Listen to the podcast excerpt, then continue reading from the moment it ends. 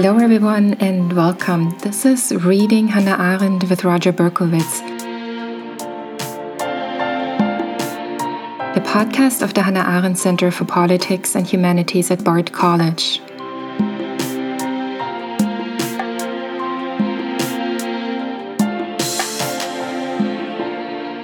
The Hannah Arendt Center provides an intellectual space for passionate, uncensored, nonpartisan thinking in the spirit of Hannah Arendt.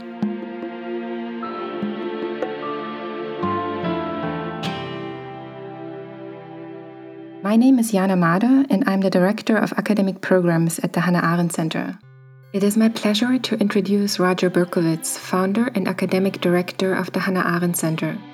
Roger Berkowitz is a professor of politics, philosophy, and human rights at Bard College. He's the winner of the 2019 Hannah Arendt Prize for Political Thought given by the Heinrich Böll Foundation. Stay on for more info at the end of today's episode. Our current book is The Origins of Totalitarianism, published in 1951. Make sure to subscribe to not miss an episode.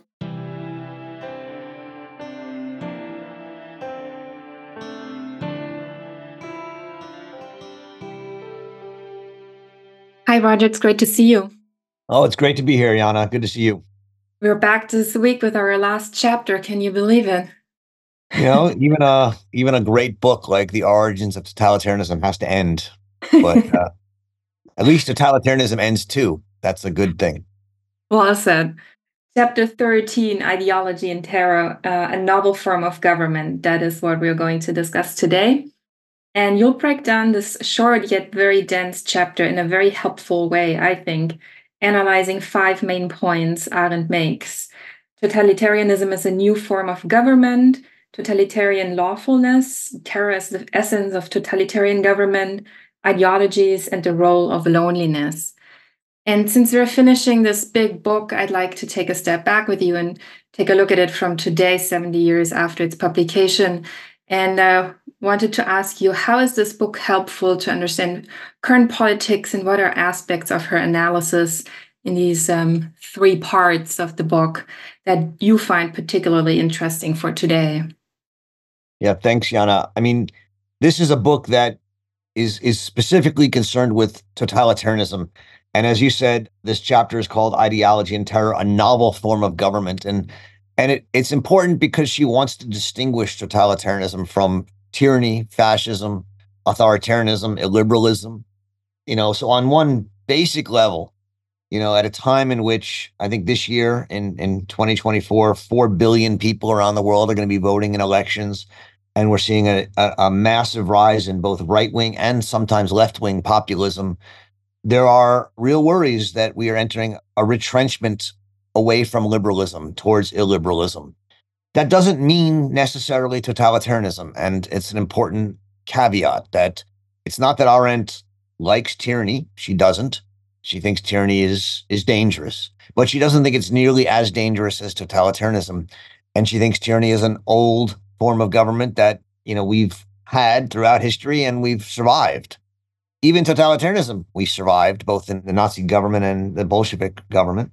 But she thinks it's a much more dangerous form of government. And so understanding the differences and the specific dangers of totalitarianism, I think is is is important today to both understand, to both say, look, if it ends up with tyranny, that's bad, but how we fight tyranny is one thing, how we fight and resist totalitarianism is another. The other aspect of that is that for her, totalitarianism as novel, as new, doesn't come out of nowhere. It comes and it emerges for very particular reasons. And it's a response to what she calls a new experience, a new basic experience, which really didn't exist in the world before the modern era, somewhere around the late 19th century. And that's what you would call mass loneliness, homelessness, rootlessness, metaphysical loneliness. And for her, there's only there's always been loneliness, right? There's always been people who are lonely, but there wasn't a mass phenomena of people feeling that their lives had no purpose and no meaning. And now there is. And that desperation that I think often accompanies wealthy liberal societies and you can see it in the rise of mental health and the mental health crisis in well in wealthy liberal societies. is the fertile ground for mass movements that can turn into totalitarian movements.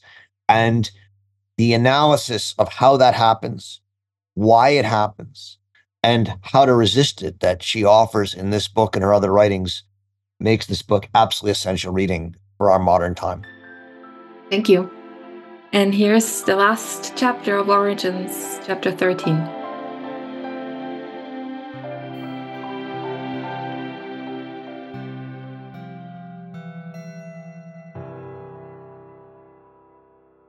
Welcome, everybody.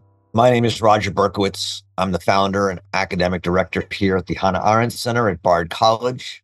Thrilled to be with you today for the virtual reading group. The last chapter Ideology and Terror, a novel form of government.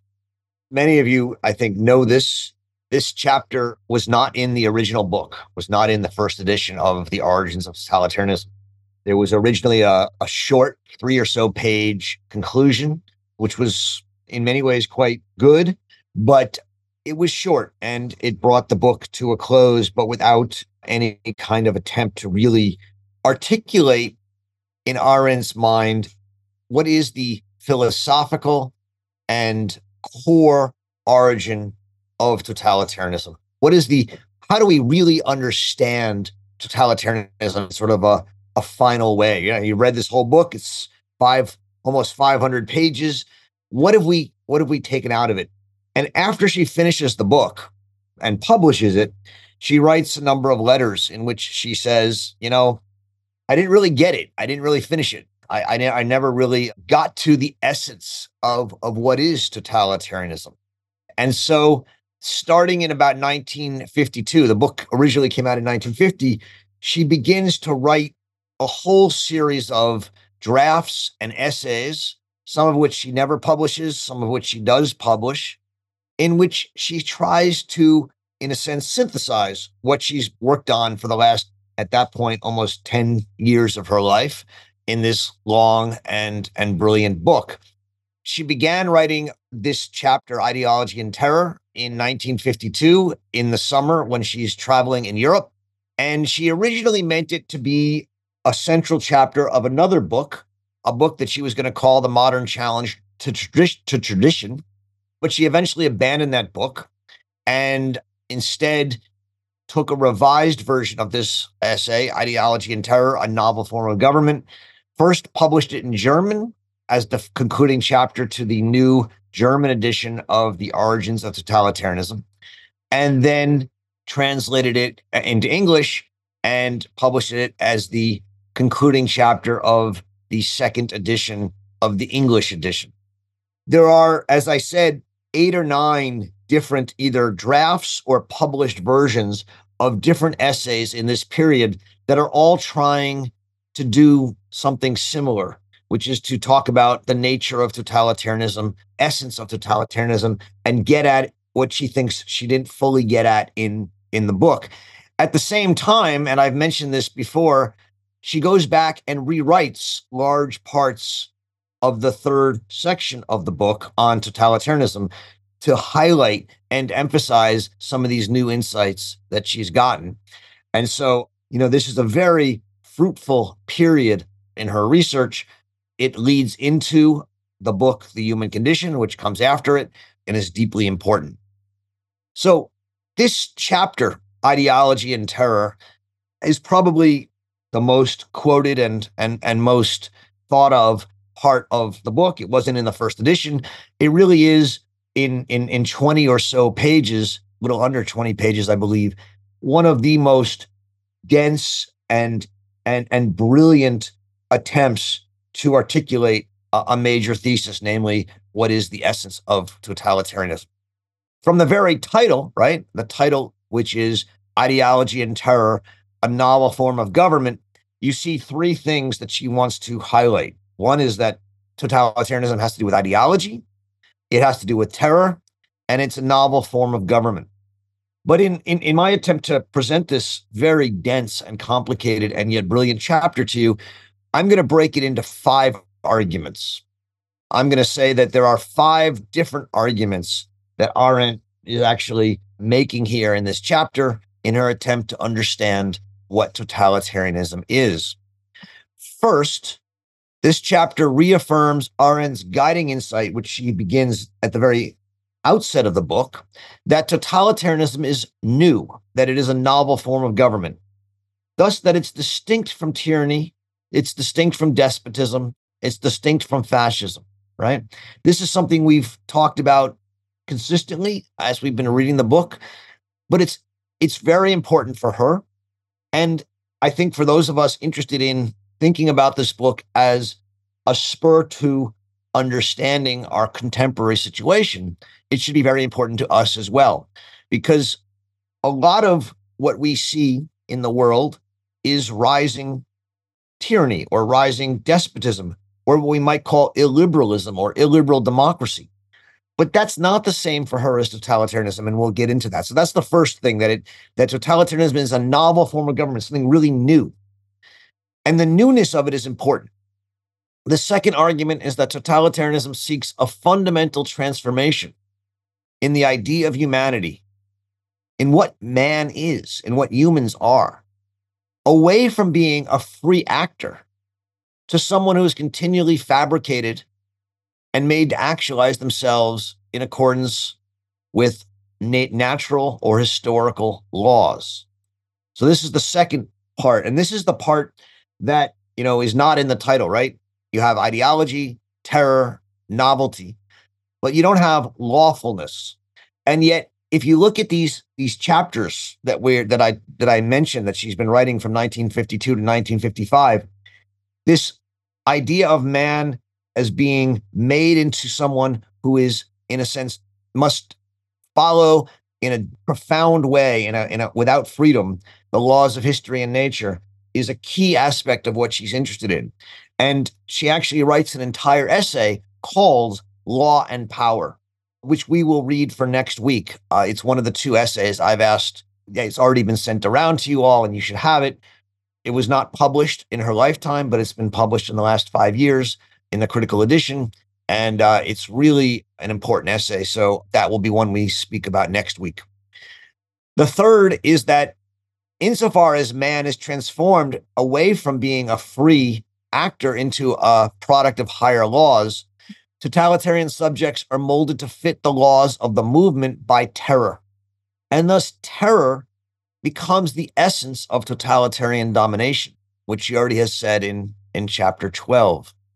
It's not simply a means for social control as tyrants use it. Tyrants have always used terror, but they use terror for some end, namely to control people, to suppress political dissent.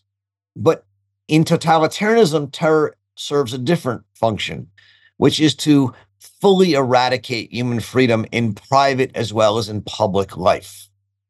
The fourth argument and this is also in the title, is that totalitarian domination fabricates its subjects in line with ideologies, in line with systems of thought that are logically rigid, even as they remove and insulate their inheritance, their adherence from reality. So that's the fourth argument of the chapter.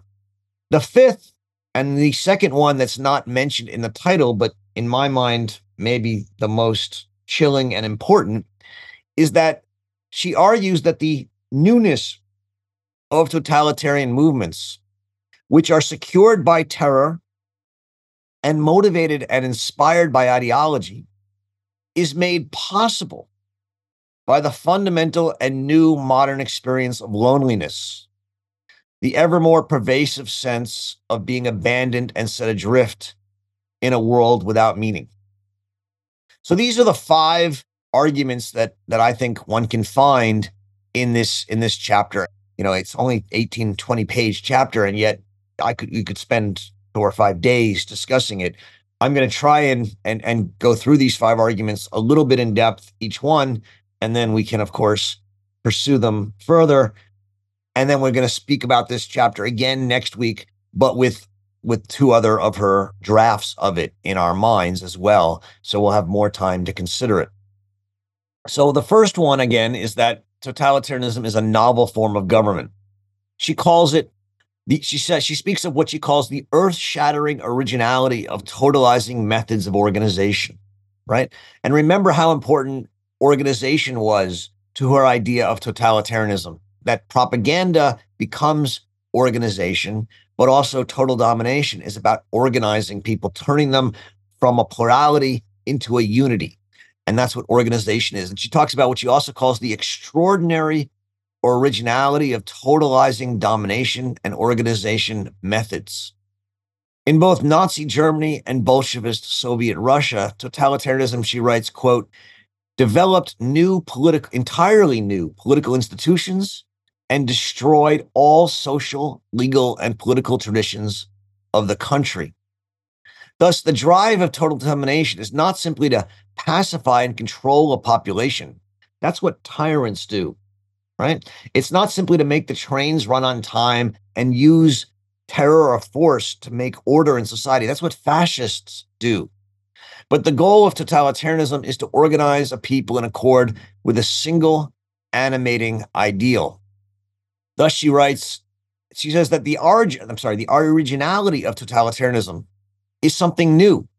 And that means that it's tied in some profound way to our modern age. And if that's true, she says the dangers of totalitarianism will not disappear simply because Nazism and Bolshevism have been defeated. You know, just because Nazism and Bolshevism are gone doesn't mean totalitarianism is necessarily gone. It's something in the air of modernity. It's not an accidental occurrence. It will not disappear with the death of Stalin any more than it disappeared with the fall of Nazi Germany. And thus, in one of the more famous lines of this chapter, she writes The true problems of our time cannot be understood, let alone solved, with the acknowledgement that totalitarianism became this century's curse only because it is so terrifyingly took care of its problems. Right? The reason totalitarianism is a problem, it emerges. The reason it's there is because it is useful. It takes care of our problems the problems of our century, the problems of meaninglessness, atomization, homelessness, rootlessness, loneliness, all of these problems of, of, of modern society for her are problems that totalitarianism has an answer to. And thus, she concludes that it may even be true that the true predicaments of our time will assume their authentic form, though not necessarily the cruelest, only when totalitarianism has become a thing of the past, right? Yes, totalitarianism is cruel, right? And it's maybe the cruelest form of government known to man. As a form of organized loneliness, she says, totalitarianism is considerably more dangerous than tyranny and despotism. And yet, it may not be the worst, right? There may be other things that come after it that could follow upon it either in ways that are more cruel or less cruel, but that offer a similar solution to the problems that it tries to answer. And so she says if totalitarianism is truly novel and a new form of government, how did it emerge? Right? You know, it's rare that new forms of government enter the world. According to Plato, there was, you know, basically six. There's monarchy and tyranny, there's aristocracy and oligarchy, and there's the polity and there's democracy. And generally, these six have been adequate for over 2,000 years for us to understand different forms of government. Okay, Kant comes up with another definition there's lawful governments and lawless governments. But how does a brand new form of government emerge? And Arendt says there has to be a new experience that entered the world to which totalitarianism is an adequate response. And she doesn't answer that here at the beginning of this chapter. It only comes back in the last four pages of the chapter, in which she names that new experience the experience of loneliness. And what she's going to argue is that the experience of loneliness is that new experience, that new problem of our time that makes the other forms of government in some meaningful way inadequate to the human condition, and which totalitarianism offered an adequate response. And we'll come back to loneliness at the end.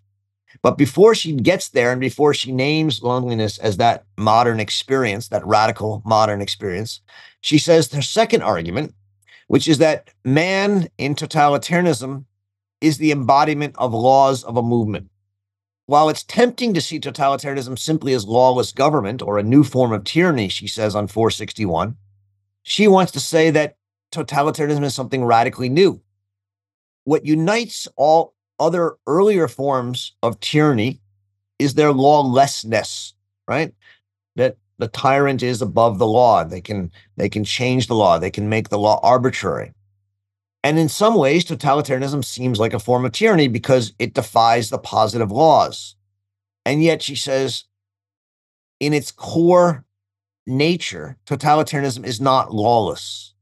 In fact, it claims to follow the law, but different laws, namely the laws of nature and history.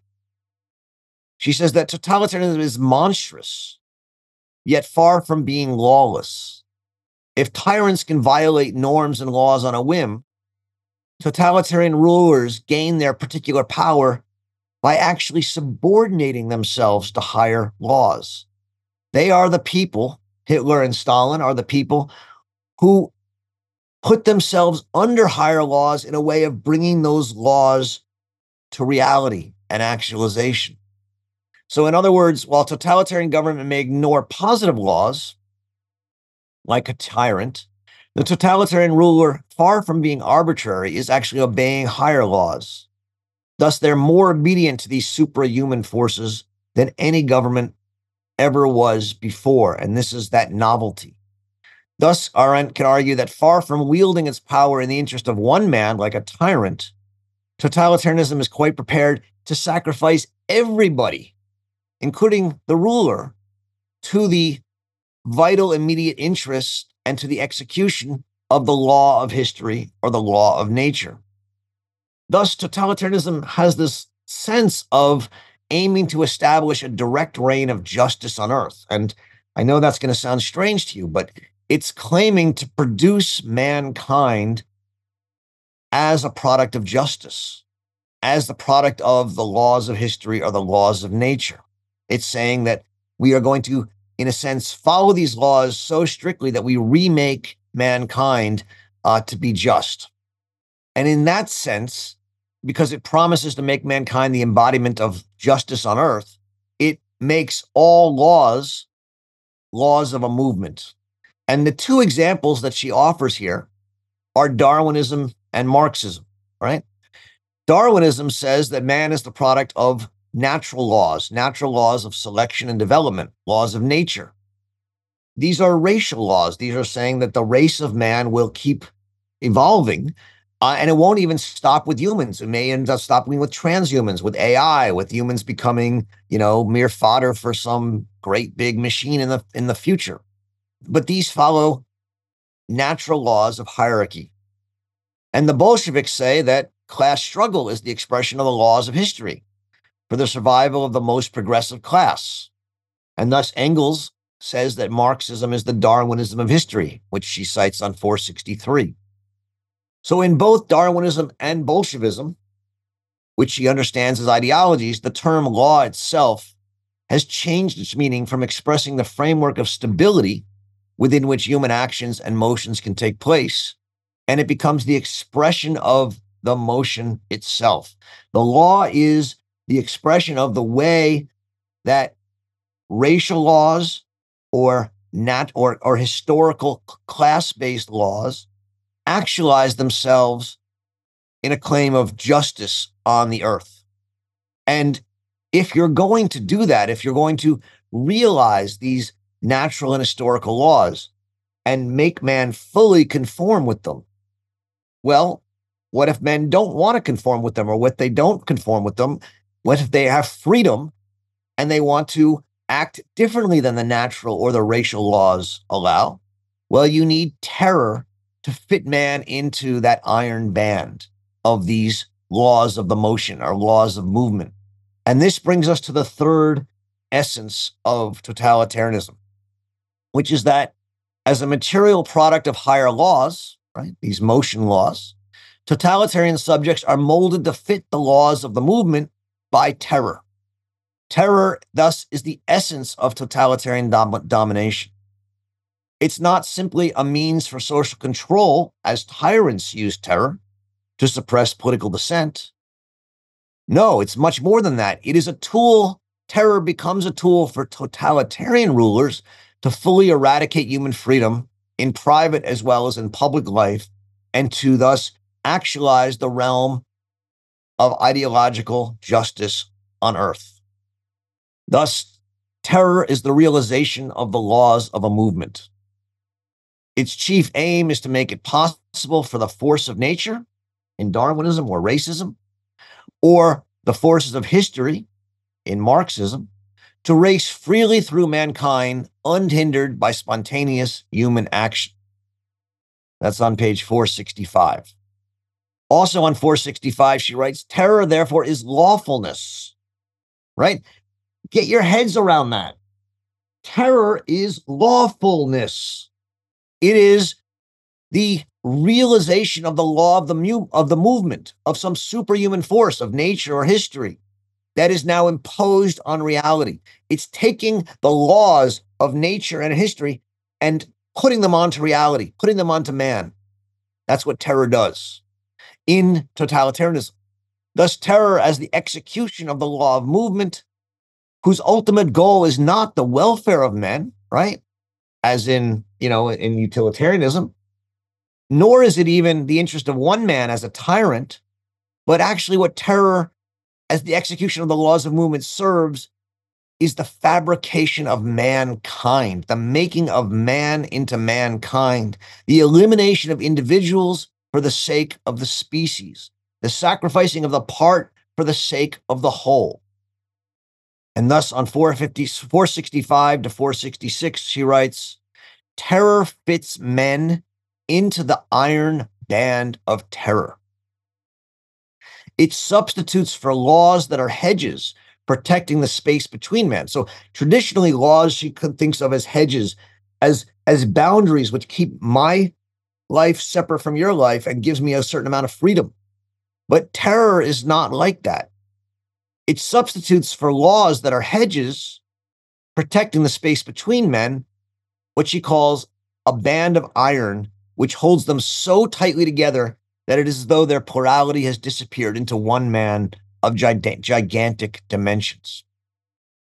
Total terror thus uses the old instrument of tyranny, terror, but destroys at the same time also the lawless, fenceless wilderness of fear and suspicion which tyranny leaves behind. What does she mean? She means that in a tyranny, terror prevents you from speaking in public, it prevents political dissent, but it leaves you still what she calls a desert of private life where you could still be free. You can't build a public world, you can't act together, but you can have poetry, you can have little chess clubs, you can have Arendt reading groups. It leaves that alone that desert of freedom. But she says in totalitarianism, this desert, which is not really a space of political freedom, but is of private freedom, it still provides some room for the some kind of freedom for its inhabitants in tyranny. But totalitarianism, by pressing men together, destroys even that desert.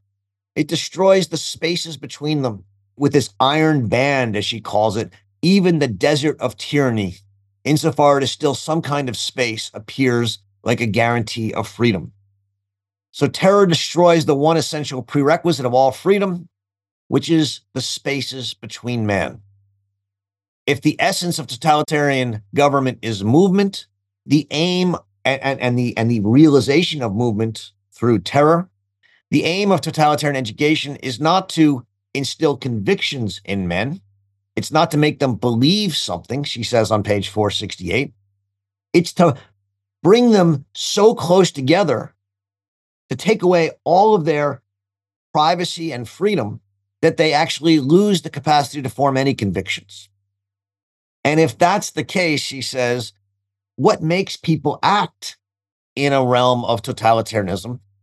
There's some sort of a craving need for some insight into the law of movement. The only way you can act is to act in accordance with the law of movement.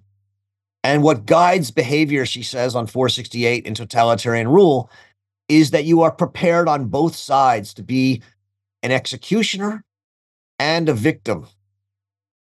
You're prepared, you know, in Nazism, you're prepared to be either an executioner of the race laws or a victim of them.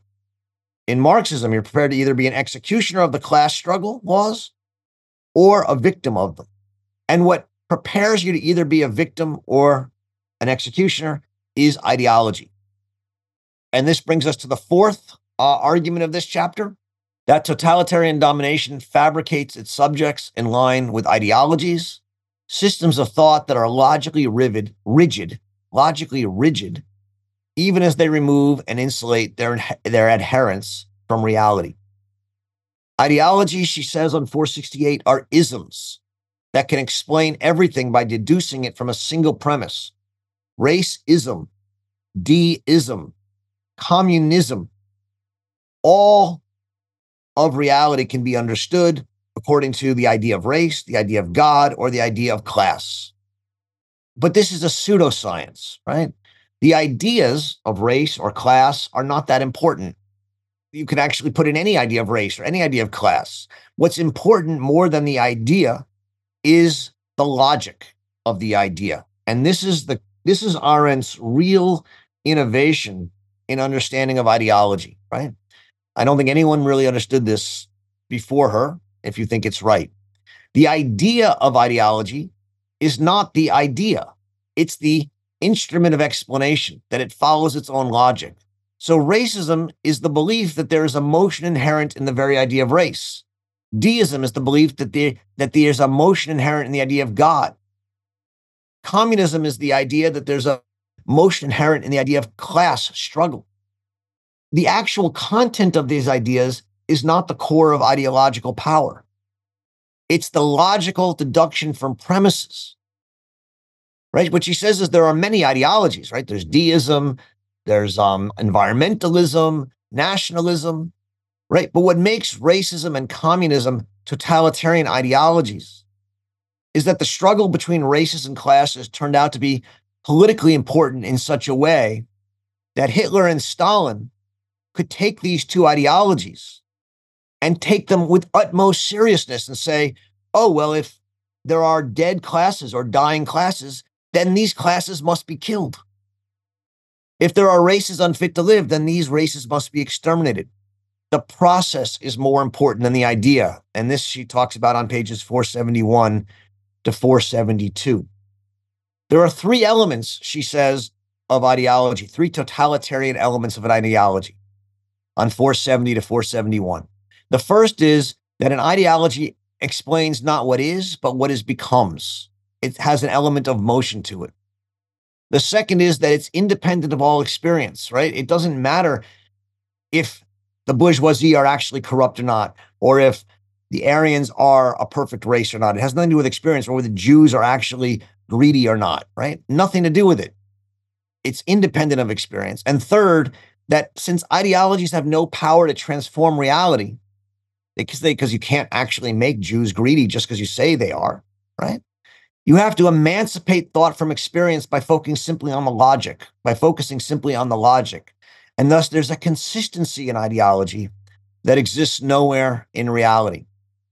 And thus, ideological logic requires that we stop thinking, moving between thought and reality, and we exist purely in the realm of ideas. In this way, in this fully divorced from reality, the ideal subject, she says, of totalitarian rule is not the convinced Nazi or the convinced communist, because the idea is not what's important, and the reality is not what's important.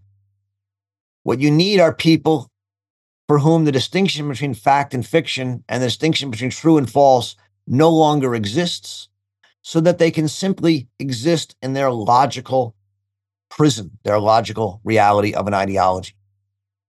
And this brings us to the fifth argument in this text, which is that the novel emergence of totalitarian movements, right, novelty, secured by terror, the essence of totalitarianism, inspired by ideology, which is the principle of t- totalitarianism, is made possible by the fundamental and new modern experience of loneliness, the ever more pervasive sense of being abandoned and set adrift in a world without meaning. We come back to this basic experience, which he says is new in the living together of men. Isolation is not the same thing as loneliness. Tyrants isolate people so that they can prevent them from politically challenging them. Isolation is the beginning of terror and it's a proto totalitarianism. But since isolation leaves the private sphere intact, it's not totalitarianism. Loneliness is something completely different. Loneliness is being deserted of all union, human companionship. Totalitarianism, insofar as it's a response to loneliness, destroys, destroys all private life as well. It bases itself on loneliness, on the experience of not belonging to the world at all, which is among the most radical and desperate experiences of man, she says on 475. On 477, she writes, Loneliness is so unbearable because its loss, because it is the loss of oneself that can be confirmed only by the friendship or the company of equals. To be a self, you need other people who trust you so that you can trust yourself. Without friends, she continues, and others and plurality, we can't trust ourselves. And we are thrust back into the only thing that we have left, which is our human mind and logical reasoning. That's the only thing that becomes reliable. If we're truly lonely and no one else is reliable or we can trust, all we can base our, our, ourself on is logic. And so she quotes Martin Luther, who says that it's not good for man to be alone. A lonely man, Luther says, always deduces one thing from the other and thinks everything to the worst. And she writes that the famous extremism of totalitarian movements consists in this thinking everything to the worst. So long as loneliness remains a human experience, totalitarianism will persist as a possible form of government.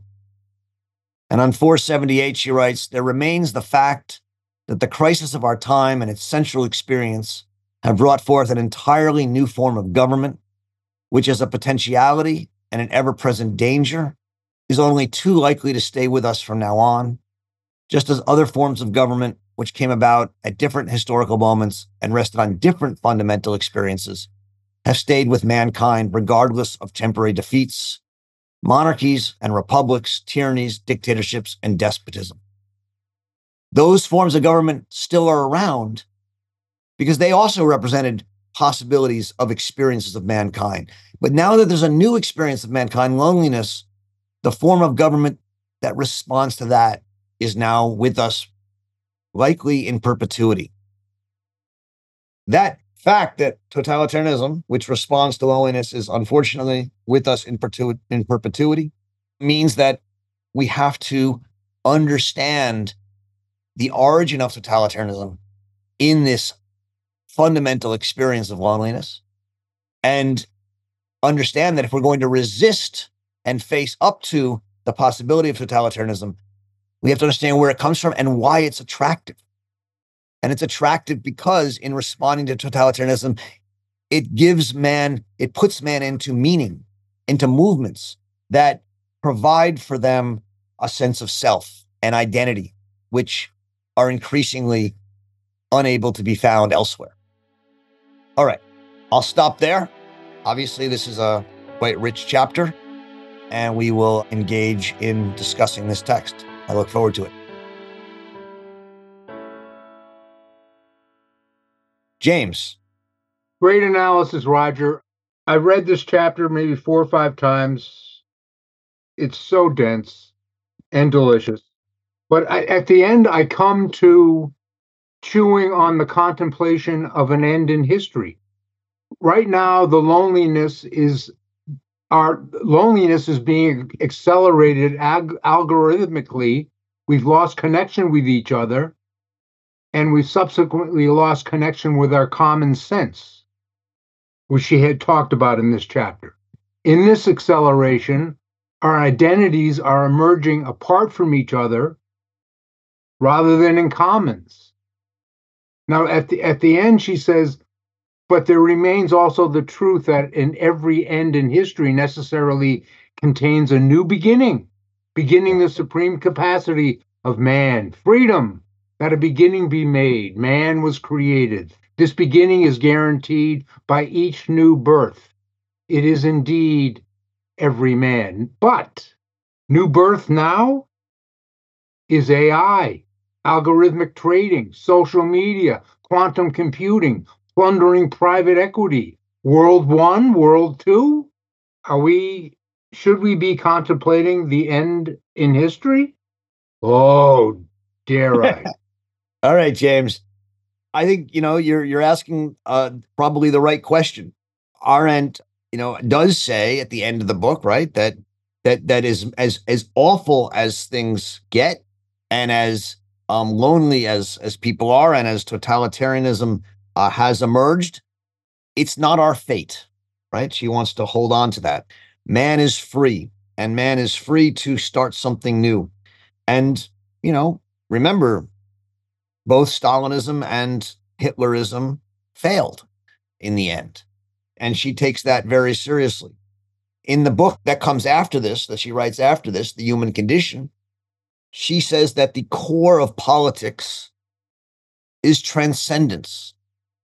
Now, what she means by that is not religious, but that what politics requires us to do is to come together and transcend our sort of personal uh, differences and create a, a, common culture, a common world, a common polity uh, that we share. But the um, world that we're creating now, World One, World Two, with the AI, the algorithmic trading, social media, quantum computing, plundering private equity, what are we creating? Well, we're not creating. That's anything. a great question. What are we creating? Well, I mean, the point I mean, is, we don't have to create that. In the end, it's up to us. And that's where she leaves it. And and it may be you think, oh well, we we don't have any choice. It's happening. But but she thinks we do have a choice. Now, it may get much worse, but her hope and her faith is that totalitarianism can never be complete so long as there are human beings, because human beings always have the potential for starting something new or freedom. I'll give you an example that I'll give you an example that's in my head. Okay. There's a, a movie that's playing right now called The Zone of Interest by uh, a, a, director named Jonathan Glazer. I spoke about it last night at a movie theater up in, in the Hudson Valley, Millerton Movie House. It's an extraordinary movie. It's, I think, the best Holocaust movie that's ever been made. It concerns Rudolf Höss and his wife Hedwig Höss and their family, uh, who are the com- he's the commandant of Auschwitz, and in an extraordinary move for a Holocaust movie, as far as I can tell, you never see a prisoner during the entire movie. Uh, you never see uh, someone in, in the camp. You hear them, and the the sound in the movie is haunting, but you never see them. But near the end of the movie, there's this one Polish girl who is the one hopeful character in the whole movie who finds a canister and in the canister is some crumbled up sheet music which it turns out is sheet music by one of the people in the camp Joseph Wulf which is written in Yiddish and is called Sunbeams. And it ends with you know Uh, all the different depravities which we are suffering, nevertheless, we hold hold on to the flag of freedom. And it's one of the most extraordinary and, and beautiful expressions of in the camps, amidst the horrors, amidst the complete eradication of freedom in the camp. You know, this is Auschwitz 3 we're talking about, one of the worst of the worst the, the inmates get together and sing a song about the possibilities of freedom. You know, that to me is an expression of what Arendt means by uh, the way that totalitarianism, which is an attempt to fully eradicate freedom, runs into the problem that as long as human beings exist, there will be a threat to totalitarianism. Now, obviously, if we replace human beings with bots and AIs, that may not be the case. And, you know, you may find that AI allows for an even greater threat to human freedom than Auschwitz III did. And that would be horrific if it does. But our job as, as humans is to continue to think about how to use AI and how to um, limit it, you know, and, and, you know, when, when AI, when, when ChatGPT first came out and Kevin Roose, uh, I think in the, I forget whether he writes for the Journal or the Times, you know, started talking to it and it tried to convince him to leave his wife and marry it. You know, he Microsoft went and changed ChatGPT so that it put certain boundaries on what it could do and what it would say. How much are we going to limit it? How are we going to regulate it? How are we going to resist it? How are we going to train ourselves and educate ourselves so that we can resist the allure of some of these uh, artificial intelligence desires? So, you know, that's the challenge of freedom. If, if you think the main threat to freedom is artificial intelligence, which it may well be, the response has to be how do we preserve realms of humanity, uh, spaces of humanity for freedom to continue to exist? And, and, and I and I think it's it's a challenge. There's no doubt about it, but I don't think it's an impossible challenge. I think that the greatest danger is the loneliness. That it just it's increasing exponent exponentially. No. Well, I mean, I think I think loneliness. You know, uh, so the you know for, for those of you who are members of the center, the conference next year is tribalism and cosmopolitanism, right? Which is, and last year's conference was on friendship. You know, these are all attempts to grapple with this problem of what does it mean to not be alone? Can we create cosmopolitan worlds that are not lonely? Or do we have to move into a more tribalist feeling where people feel a, a tribal connection with others. And with that comes things like discrimination or a kind of ethnocentrism or things of that sort. You know, there's a deep human need for connection and being part of a group. Can you create cosmopolitan groups that provide that sense of connection for the majority of the people in the world? Only at the Arendt Center. Yeah, well, I mean, the you know, nothing against the Arendt Center, but we're we appeal to a select group, not to masses of people, uh, and I don't think that will ever change. I think it's possible to create communities of meeting on a cosmopolitan level, but I think they're rare, and I don't think they're um, mass movements. And and I think there is a problem in politics today about to what extent we can carry forward cosmopolitan liberal governance at a time in which it's obviously not answering the needs of our population. I mean, if you look at the main public health crisis in the United States, and I think in most of the liberal world, it is mental health, right? Yeah. That mental health illness, that mental health crisis that we're in, is largely a crisis of meaning and loneliness. It's a crisis. And what's amazing is that if a country is having a mental health crisis and it goes to war, suddenly the mental health crisis goes away. Because in the midst of a war, you have purpose, you have meaning, you, you come together and you fight together. And then when the war ends, mental health returns. This is this has been a well-studied and well-documented phenomena. That's a, an incredible indictment of liberal Western society. The fact that people in it are so unhappy that they would rather at times be in a war and are happier at war than they are in peace. That's an extraordinary indictment of liberal Western society. And those of us who are trying to defend liberal Western society need to honestly confront what should I read about that? Is there a book on that?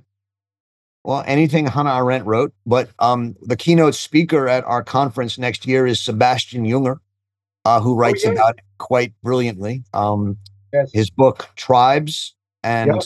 Freedom, two two of his more recent books, Tribe and Freedom, are, are both on that topic, and uh, I think would be well worth taking a look at.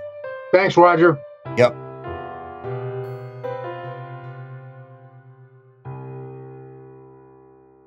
Susan. So I just want to go on record to challenge this idea of isms uh, being the same as ideology, because I think what's happened, at least in our time, is that this use of ism is being tacked on to all kinds of things. And my main example of this is feminism, which I disagree is not this kind of ideology that is prescribing what's supposed to happen in the future. It's an analysis of the past, but it is in no way like Marxism and Maoism and all these other isms. So I, I really find um, this problematic to to say every ism becomes an ideology that is rigid and is giving the answer for everything. I just don't see it. Some of these are, but I think so many things are now being called ideologies and and really as a way of silencing people saying well you're adhering to an ideology and therefore you're not willing to hear anything anybody has to say and so forth. So certainly as a feminist that is not how i see it. It's not how i feel. I don't think it fits in this definition that she used. Right. No thank you. You know what she says is that not that not all ideologies are totalitarian ideologies, right? And so, you know, it in fact most are not, right? So she doesn't have the same critique of feminism or environmentalism or nationalism that she would have of communism and and and racism. And and by the way, there are forms of communism and racism that don't need to be totalitarian either. They happened to, in the 20th century, have become two ideologies that uh, were weaponized in ways that became totalitarian, but they don't have to be. I don't think environmentalism has to be totalitarian ideology, but it can be, right? If you're an environmentalist who says the earth, you know, is is the mother and the earth comes first and we must protect the earth against all things that may you know the logic of that means that all things that injure the earth must be eliminated and the things that injure the earth more than anything else are human beings and so there is a radical environmentalism right earth first ideology which has inspired some radical environmentalists that becomes totalitarian in its approach. It's not mainstream environmentalism, um, and it hasn't ever succeeded in becoming a political ideology that inspires the masses. I think there can be a totalitarian feminism, but again, it has never, as far as I know, become a dominant part of feminism and become a dominant part of our political world. So you know, I, I don't I don't think her analysis requires in any way that any of these other isms be be seen as totalitarian or political weapons in that sense. Most of them are not. She's just saying that these two became that. And and when they did, it had very little to do with the content of their ideology and much more to do with the the the logical coherence of it. I guess the only uh, other thing I, I would say, I, I don't think the word radical should be used uh, interchangeably with extreme. And to me, radical means going to the root. And I would call what you're describing extremism, um, yeah. but not. That's fa- that's obviously a fair point. That's I mean that's obviously Arendt's point in in Ike in in her understanding of evil. Yeah. You know, here in this book, she uses them interchangeably. Later, she she will change that. So it's a fair point. Extremism is the is the point that that she's interested in. So yes, thank you.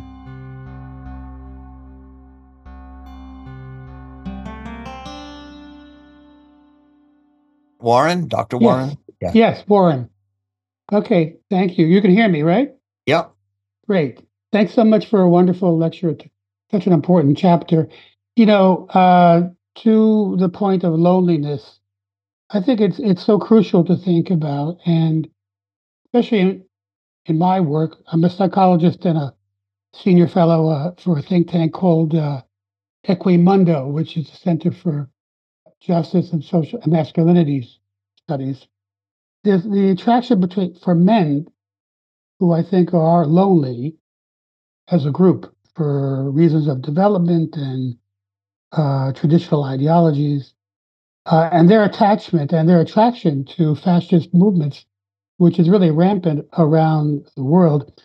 We have published a study of 50,000 men, American men, a study of American men on our website now. And the, there's huge, huge amount of loneliness and meaninglessness and confusion and attraction to right wing uh, figures and fascist movements.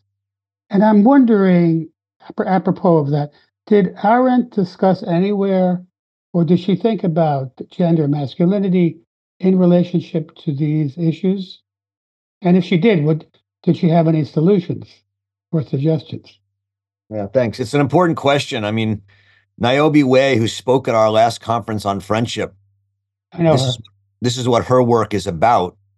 And, you know, she's interested in the ways in which our culture forces men to to not connect uh, and and to and to diminish connection and be more individualist and strong and and and whatever in ways that lead to them to being uh, lonely and, and disconnected. And a lot of her work is on that and it's and it's and it's very important work and i'm sure it's related to what you're doing. And there have been a number of recent studies including your report which i think i've read with her about how the increasing loneliness of men has been leading to a turn towards illiberal sometimes right sometimes left wing illiberalism uh, both in different countries. You know i think that's an important thing to think about.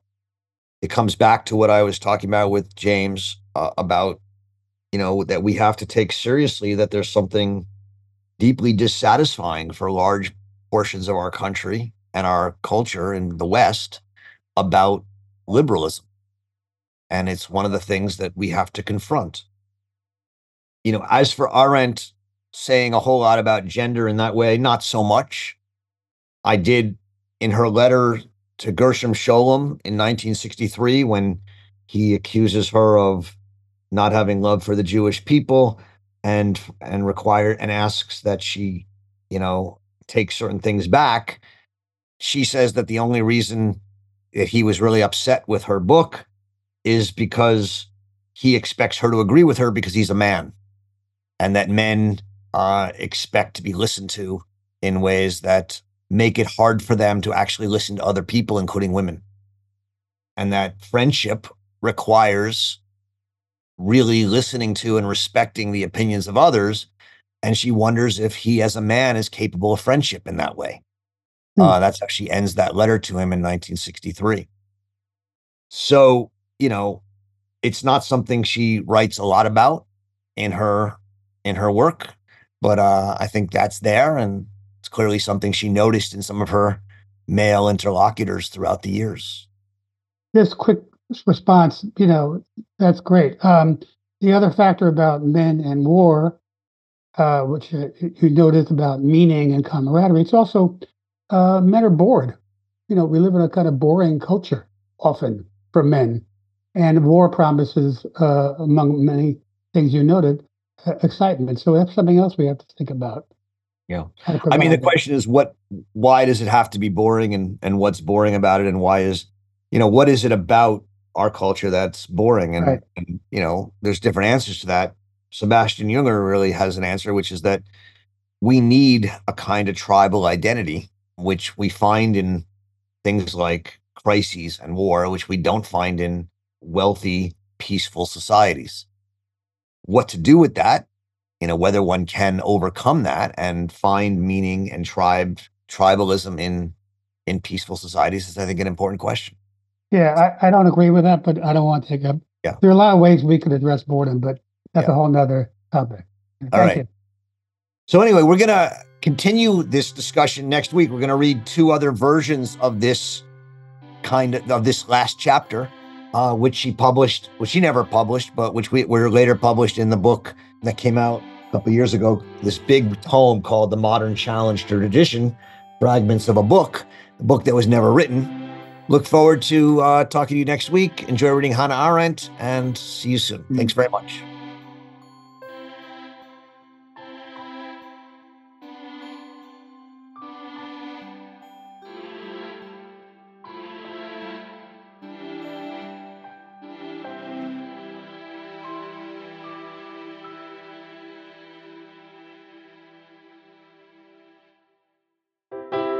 Thank you so much for listening. Make sure to follow the podcast and leave us a like in case you enjoyed this week's chapter reading.